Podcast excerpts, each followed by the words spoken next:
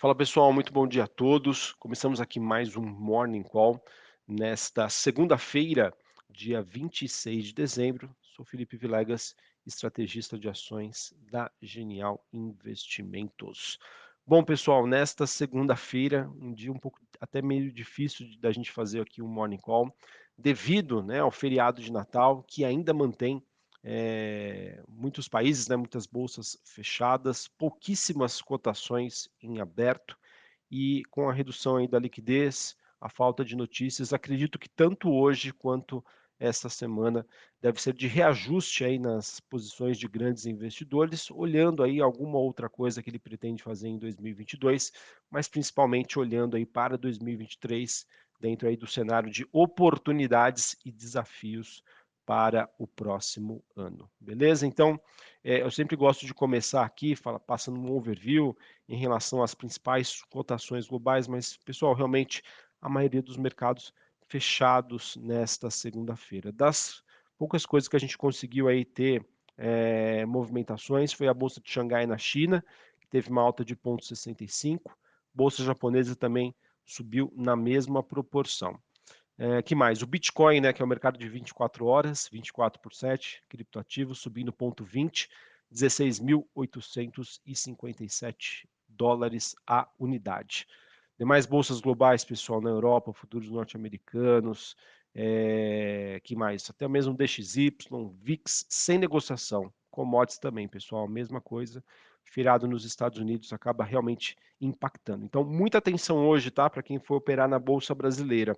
Um mercado que vai ficar é, sem um parâmetro, né? Sem um norte, dado que nós tem, não temos cotação lá fora e com a liquidez também reduzida, isso acaba proporcionando aí uma, uma um nível de dificuldade adicional. Beleza, pessoal? Então, é, acredito que os temas que eu queria trazer para vocês aqui fica por, muito por conta né, do, do, impacto positivo dos dados recentes da inflação nos Estados Unidos. Tá?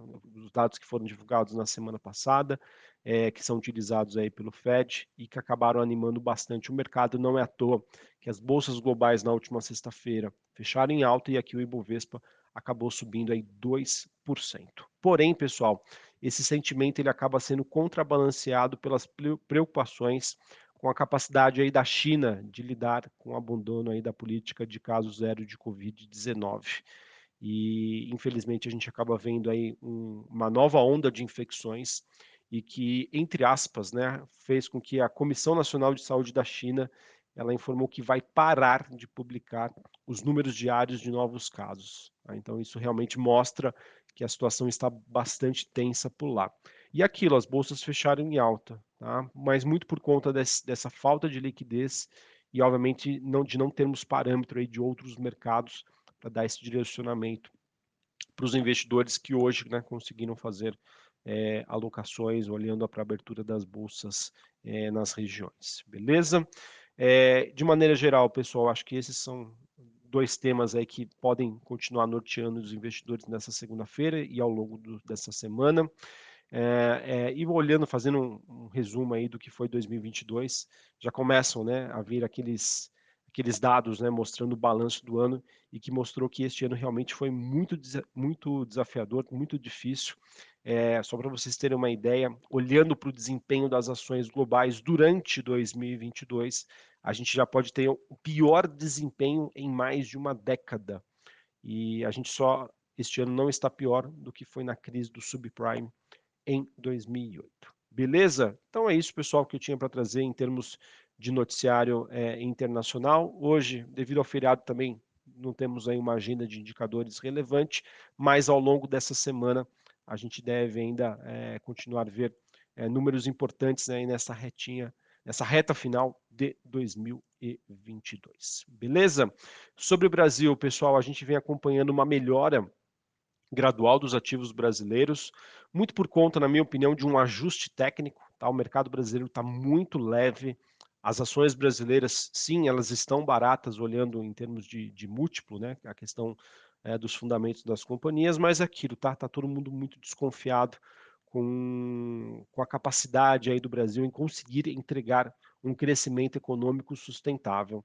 Até o momento que nós temos do governo eleito é um anúncio, né, de mais gastos, e se a gente não tiver uma contrapartida olhando aí para investimentos em capacidade produtiva, a conta não vai fechar, pessoal. Então isso acaba gerando um cenário bastante desafiador.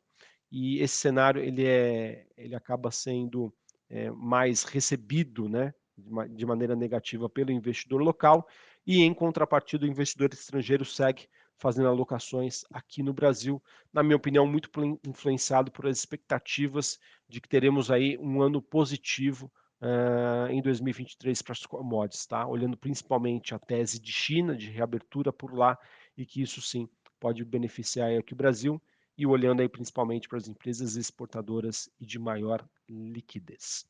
Mercado é, que continua olhando nessa semana os anúncios, né, de, de ministros que serão feitos aí pelo governo eleito.